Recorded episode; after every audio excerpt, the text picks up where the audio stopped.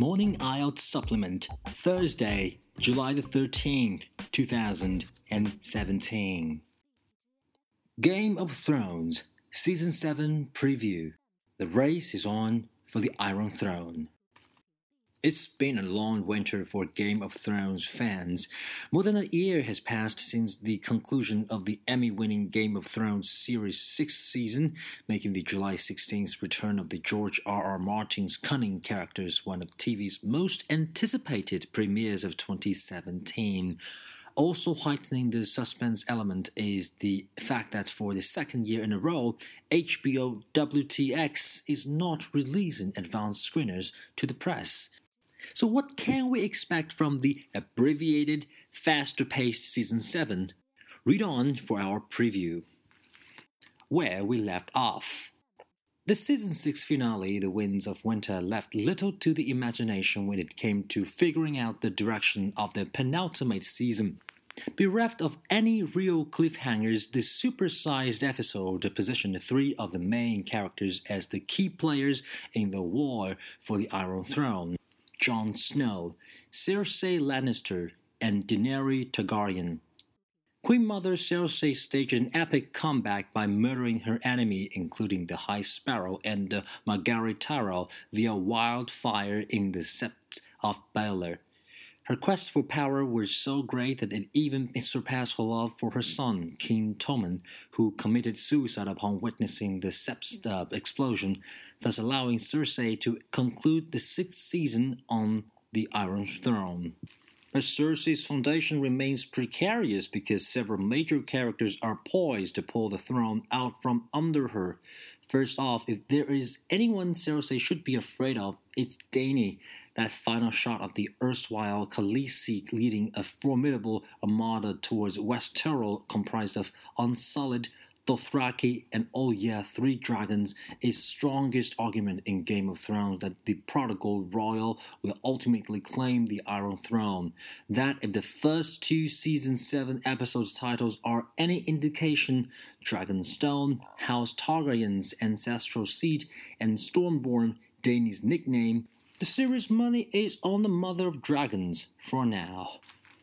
The other threats to Cersei's rule include the conniving Petyr Baelish, aka Littlefinger, who revealed that he is plotting to take the Iron Throne for himself, with Sansa Stark as his queen. Another potential game changer is Arya Stark, newly graduated from her training with a faceless man and back to crossing names off her kill list. That list includes Cersei. As for Jon Snow, who was declared king in the north after reclaiming Winterfell for House Stark, he seems the least likely to pose a problem for Cersei by the end of season 6, but that could change once he learns the truth about his parentage. More on that below. Mysteries we want solved. With Game of Thrones winding down, the story is tightening up. However, there is still plenty of ambiguity surrounding the narrative. Here are our biggest season 7 questions. Who is Ed Sheeran playing?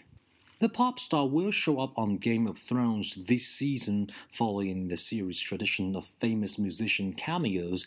Unfortunately, there is not much to go on other than predictable confirmations that Sheeran's character sings in a scene that also features Arya Stark. His appearance was created as a surprise for Sheeran fan Maisie Williams. Where is Melisandre headed? As we saw her, the Red Woman had been banished from Winterfell by Jon Snow, but other than Van Houten's name being included in HBO's official cast list for seventh season, it's anyone's guess what the Priestes will be up to in the new episodes. Will Jon Snow find out who his parents are, and will this make him the true heir to the Iron Throne? One of the biggest reveals in the season 6 finale was that Jon Snow isn't Ned Stark's bastard son, but in fact the offspring of Ned's sister, Lyanna, and heavily speculated but not 100% confirmed, Daenerys' brother, Rhaegar Targaryen. With both Stark and Targaryen's blood very likely running through his veins, which could prove the internet theory that Jon Snow is ice and fire incarnate. The new king in the north might be better situated to take the Iron Throne than his aunt Dany.